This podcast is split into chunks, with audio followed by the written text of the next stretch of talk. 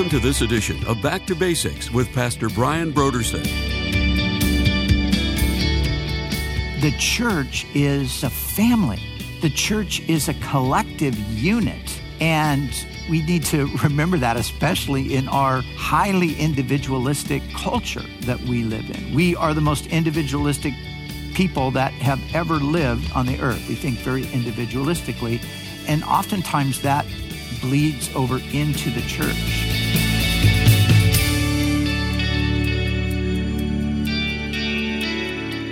Today on Back to Basics, Pastor Brian continues his study in the book of Colossians. Join us as Pastor Brian begins his teaching on Colossians chapter 4, verses 7 through 18, in a message titled Together for the Gospel.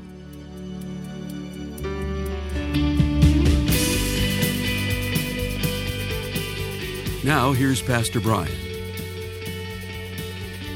So here we are coming to the final verses of this series through Paul's letter to the Colossians. I hope you've been encouraged by the letter. I've been encouraged preparing for it and teaching it. And so we look now at uh, the final portion of the letter, beginning uh, as we read in verse 7 through the final verse, verse 18. So here at the end of this letter to the Colossians, Paul mentions 10 people who are connected to him in the ministry and in the church in Colossae. So these people are ministering with Paul, they're connected to Paul, but they also have a connection, some of them at least, to the church in Colossae. Now, Paul does this at really at the end of most of his letters, not all of them, but most of them he goes through a series of greetings to numbers of people. And I think there's a reason beyond the obvious. The obvious, of course, is he just wanted to send greetings to them. But why would the Holy Spirit have these included in the inspired text? Well, I think that in doing this, what's happening is the Lord through Paul is reminding them and us of the many ways that Christians belong to one another in fellowship, in love, in prayer, in instruction, and in service. This is something that I think we've been even really kind of emphasizing this in our recent studies, you know, how, we, how we've looked at life in the community of God as the people of God and then, of course, we've expanded that and we've looked at the people of God in the context of marriage and family and work, the workplace. And then we looked at that also just in, in the, the larger witness to the world outside walking in wisdom toward those that are outside, our speech always being with grace and, and so forth, praying and those things that we looked at. But it's, and I think the Spirit is actually right now wanting to remind us as the people of God that that's what we are. We are the people of God. We're not to be isolated. We're not, it's not just this individual thing that I'm saved and I have a relationship with God, although that's true, but I'm part of something bigger. And what we see here with Paul in this closing portion of the letter, we see that bigger picture of all the connections that Paul had. You know, Paul's a good example of somebody that we might think could have easily been sort of like a lone ranger, a guy out there on his own. He's a maverick. He's just out there charging for the Lord. He's out there planting churches and so forth. We might get that idea sometimes about him, but when we read his letters and we see the history, we find there's nothing further from the truth. Paul was surrounded by many, many people, and he understood that these people were vital to the mission of God. And that's something that we need to understand as well. It is undesirable and ultimately impossible, says N.T. Wright, for any individual Christian or church to go it alone and to imagine they have nothing to gain or learn from other Christians and churches. So these greetings, he says, at the end of Paul's letters, serve as constant reminders to us of what the gospel is all about. It is all about God and people.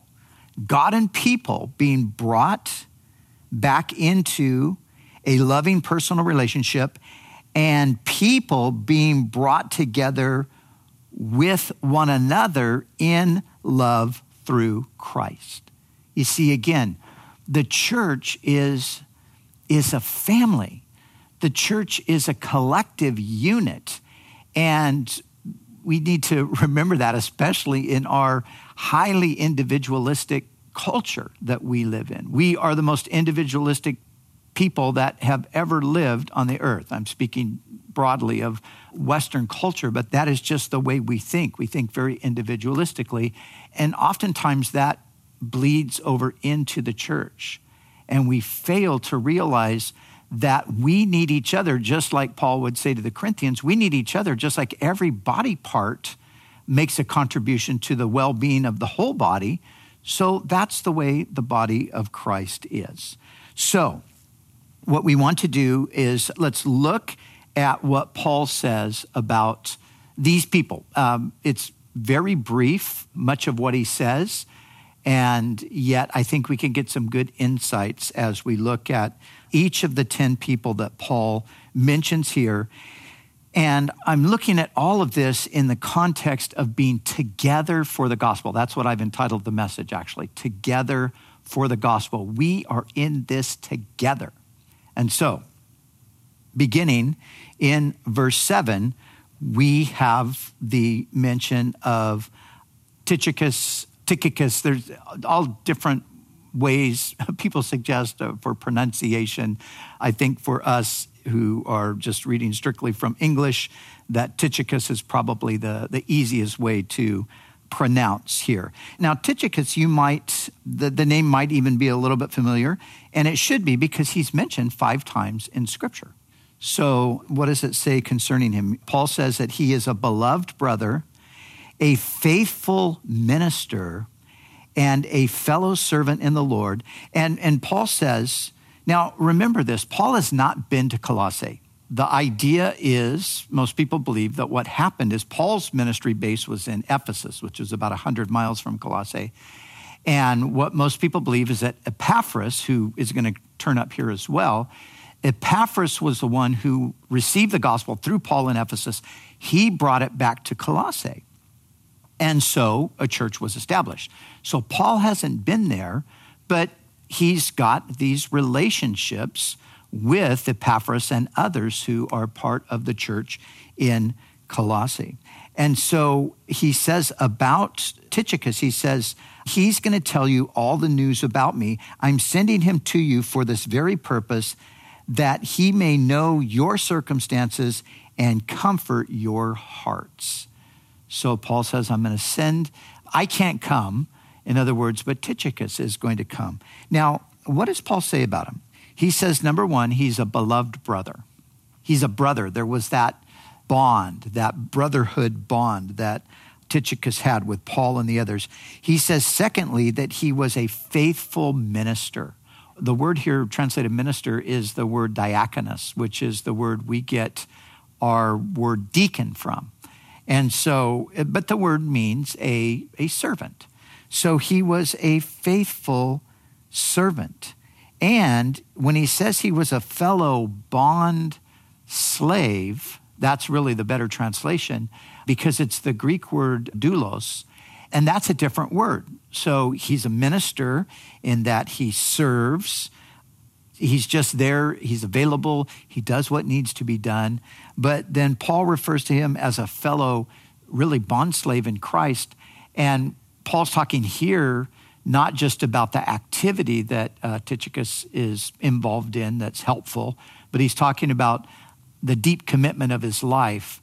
He's given up his life. A bondservant was somebody who willingly gave up their life in service to somebody else. That's what a doulos was.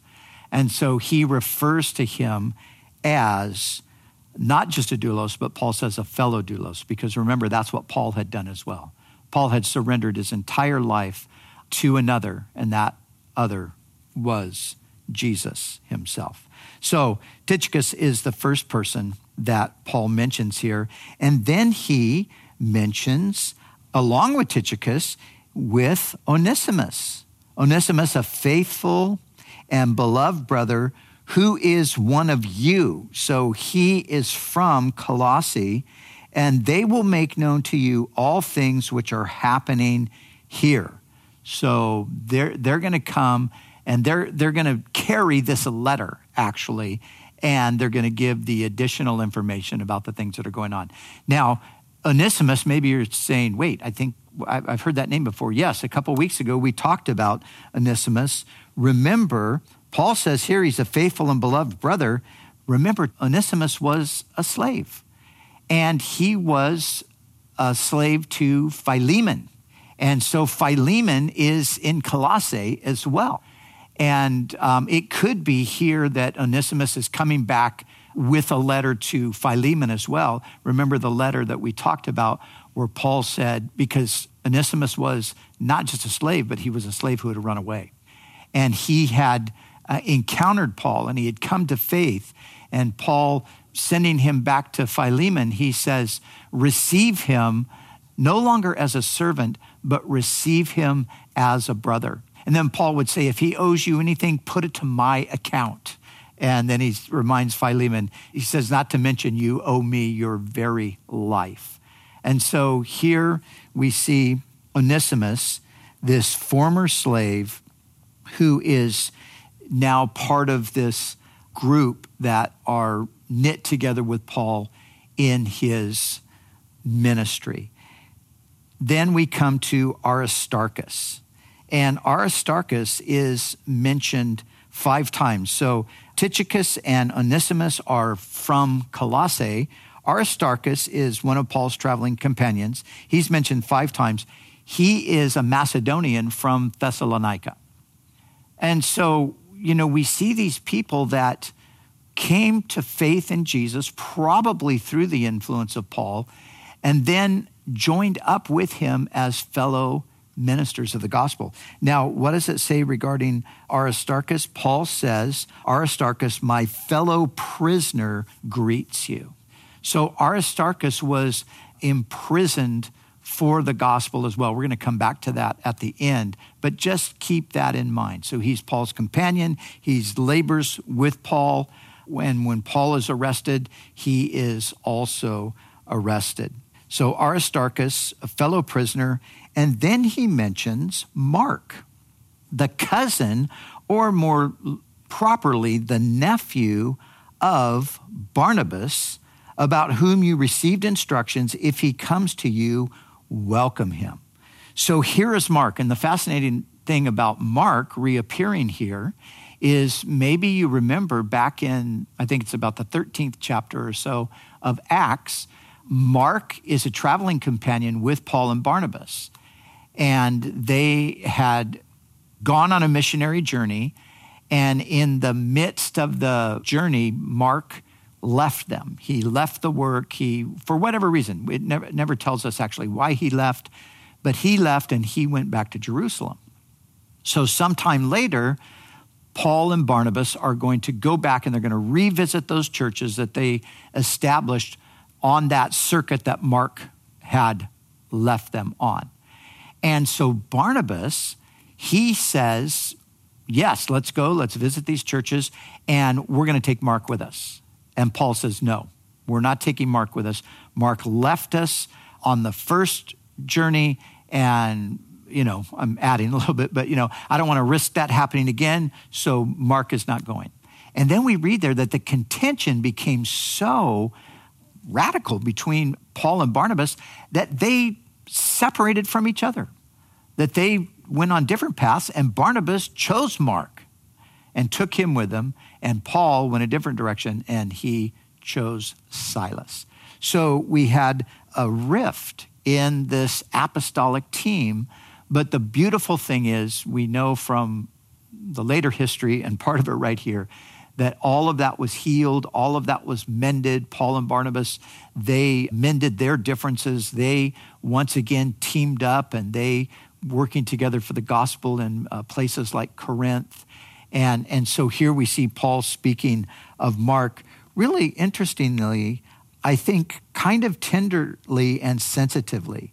So he says to them, he says, about whom you received instruction, if he comes to you, welcome him. So Paul writes in advance of Mark. Maybe Mark was, you know, maybe he was a bit like Timothy. Maybe he was a timid sort of a person. Maybe he was easily intimidated or, or you know, maybe he had a, a little bit of fear regarding meeting new people or being in new environments or, or whatever. It seems like there's something that Paul writes in advance, and it, and it seems like he's telling them, you know, I, I want you to be sensitive to Mark. I, I wrote you about this. And so that when he comes, you welcome him. And, and the beautiful thing that we see about Mark, and of course, later he will be referred to by Peter, and he is the author of the second gospel, amazingly. Now, most people believe that Mark penned at the dictation of Peter that gospel. So scholars think that the gospel of Mark is, is the gospel of Peter. Mark is the, the one who wielded the pen. And so, either way, we know the gospel as the gospel of Mark. But the point is that Mark's past failure didn't stop him from future usefulness. And that's the gospel itself. And so we see, even uh, amongst you know these great men these spiritual men these godly men paul and, and barnabas they have a disagreement. It's it's such an intense disagreement that they split over it. But the gospel brings reconciliation. The gospel brings healing. Uh, mark leaves early. He bails out. He's fearful. He's whatever. But that wasn't the end of the story. He got another chance and you've heard this, no doubt. I've said it many times, others have said it. Thank God that He is the God of the second chance and the third and the fourth and the fifth, and, and right on down. God is merciful. And so we see that even though Mark failed at one point, he became very useful for the ministry at a later time. And so Paul refers to him there. And then he refers to this one named Jesus, who is called Justus.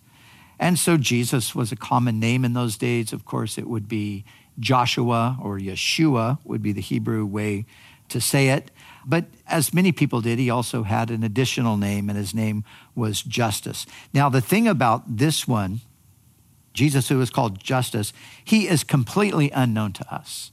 There's no further references to him anywhere in Scripture. There are a few other justices that are mentioned, but it's not the same person. And so he's unknown to us in history, but he's known to Paul, he's known to the saints at the time, and most importantly, he's known to the Lord. And this is something that's important to remember for all of us. You know, it's, it's not about human recognition, it's not about fame. It's not about serving in such a way that you gain all of this notoriety and so forth. I mean, sometimes in our world of the church, we can kind of get caught up in that kind of a thing where, you know, we, we want to be well known and we want to have a name and we want people to, to know what we do. And that's a trap. It's a trap that we all need to be aware of and we need to be on guard against and we need to really watch out for. The important thing is that we're known by the Lord. That's the important thing. And, you know, there are many Christians, many, many Christians who will labor, faithfully serve God their entire lives, and will never have any earthly recognition whatsoever. Now, Jesus, who is called Justus, I mean, he got a little bit of recognition. His name's in the Bible. The problem is we just don't know who he was. But there are people, you know, here in the, the United States, of course, we have in the church. We have celebrity churches, we have celebrity pastors, people whose names are well known, people who have you know tons of followers on social media, all of that sort of stuff. I mean that that's just part of our our culture here. But you know, in India or in Africa or in some place down maybe in South America or just some, some obscure place in Siberia, there are people who are faithfully serving Christ, have served Christ, who never were known outside of the small circle that they ministered, but they were known by the Lord. And one day, the things that they did will be known by all when the Lord reveals that to everybody. So, just a word of encouragement.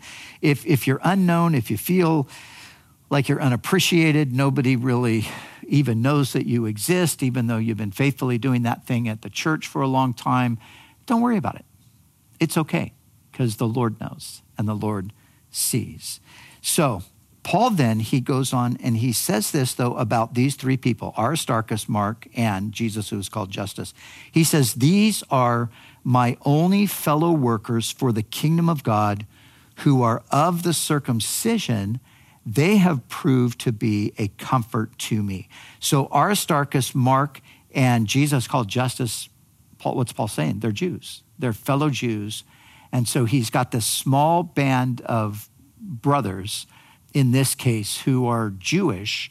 And there's a special comfort that they bring to Paul. I think it was just that connection, that nationality, that connection that they had there. Now, of course, there were many other Jews who were in Paul's life. Barnabas was a Jew, Apollos was a Jew, Aquila, Priscilla, they were Jews. But Paul's talking about in this moment, at this period in time, these three are the only Jewish believers who are there ministering with Paul. And now we come to Epaphras. So, Epaphras, he is mentioned three times, and he's from Colossae. Look at what Paul says Epaphras, who is one of you. So, speaking of the Colossians, he's one of you. He's a bondservant in other words, he's a doulos. He's, he's one of those people who has gladly given up his rights to serve another. And he greets you. And then listen to what Paul says about him. He says, laboring fervently for you in prayer, that you may stand perfect and complete in all the will of God. For I bear him witness that he has great zeal for you and those who are in Laodicea and those in Hierapolis. So this man Epaphras, he is also a fellow prisoner.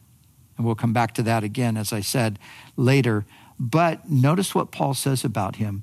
He says that he labors fervently for you in prayer, that you may stand perfect and complete in the will of God.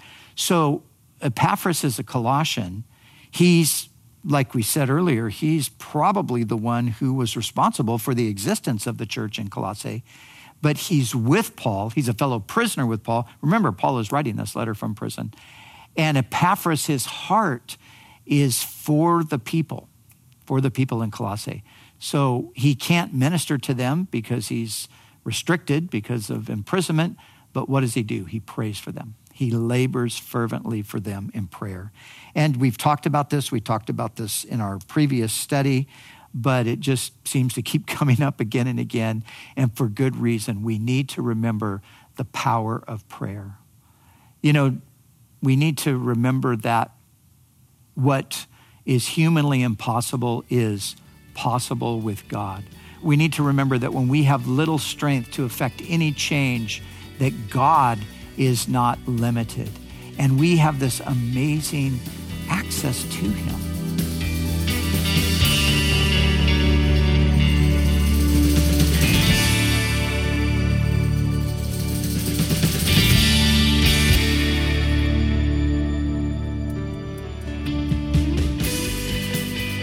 For the month of May, Back to Basics Radio is offering a book titled Basic Christianity by John Stott.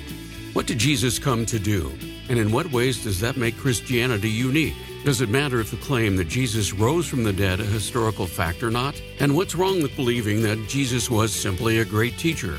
In his book Basic Christianity, John Stott answers those questions and many more that are fundamental to the Christian faith and any genuine inquiry into understanding the historical Jesus.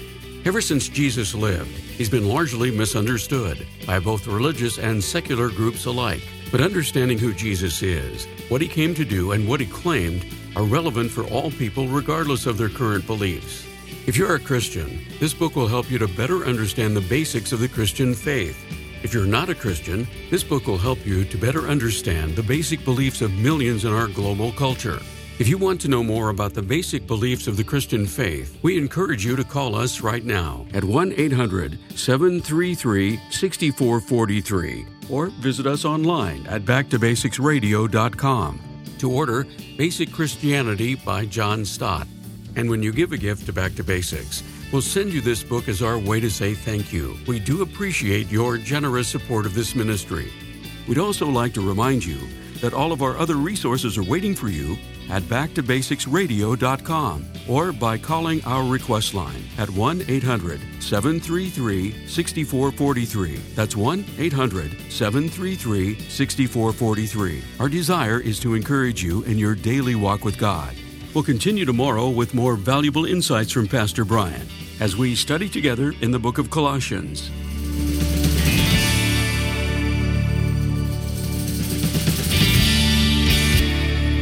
Back to Basics is the preaching and teaching ministry of Calvary Chapel, Costa Mesa, California.